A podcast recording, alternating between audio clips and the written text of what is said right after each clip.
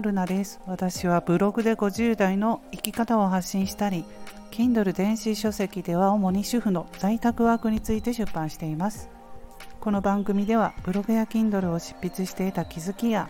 50代の人生観、日常で感じたことなどをお話ししています。どうぞよろしくお願いします。もう9月も終わりに近づきましたけれども、朝はね、すごく涼しくなりましたよね。まあ、秋といえば食欲の秋。あとは芸術の秋。そしてスポーツの秋でもあるんですけれども50代ということで私は健康がすごく気になります。で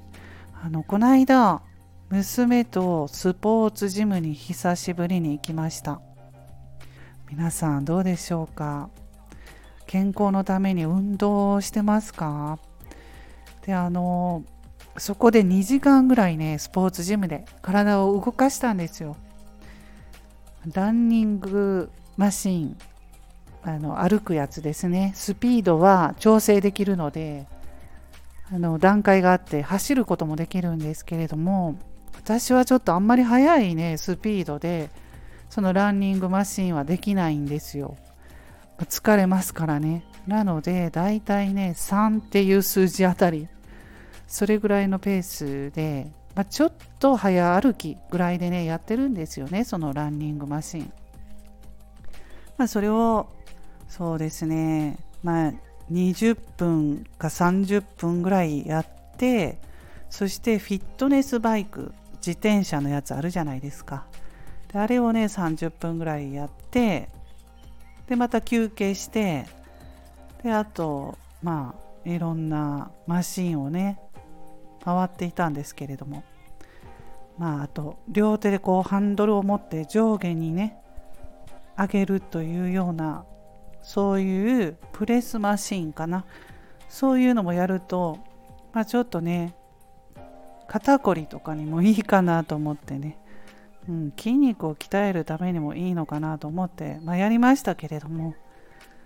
1回行ったぐらいではねなかなかねやっぱりそれは続けないと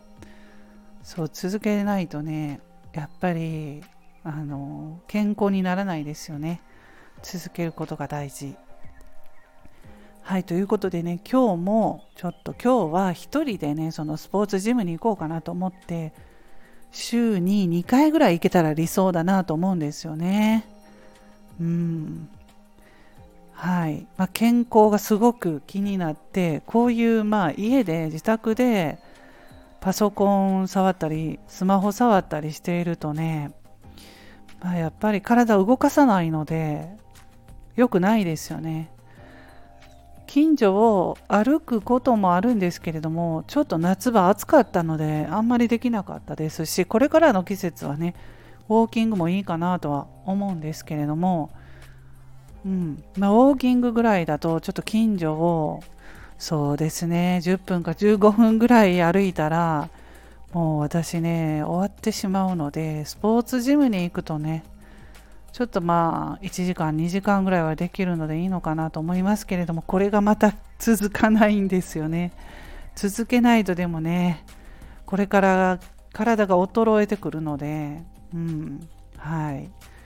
まああとはそうですね家にいると YouTube 見てラジオ体操とかも結構ねあの体がぽわっとあったかくなったりするのでね血の巡りが良くなるというかねそうそうそのスポーツジムも行った時はねあ疲れたと思うんですけど帰ってくるとね肩の辺りとかが暖かくなって、血の循環が良くなってるんでしょうね。すごく楽だったりするので、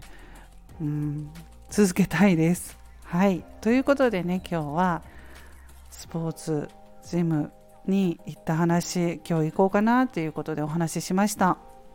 皆さん今日も素敵な一日をお過ごしくださいませ。また次回の配信でお会いしましょう。ルナでした。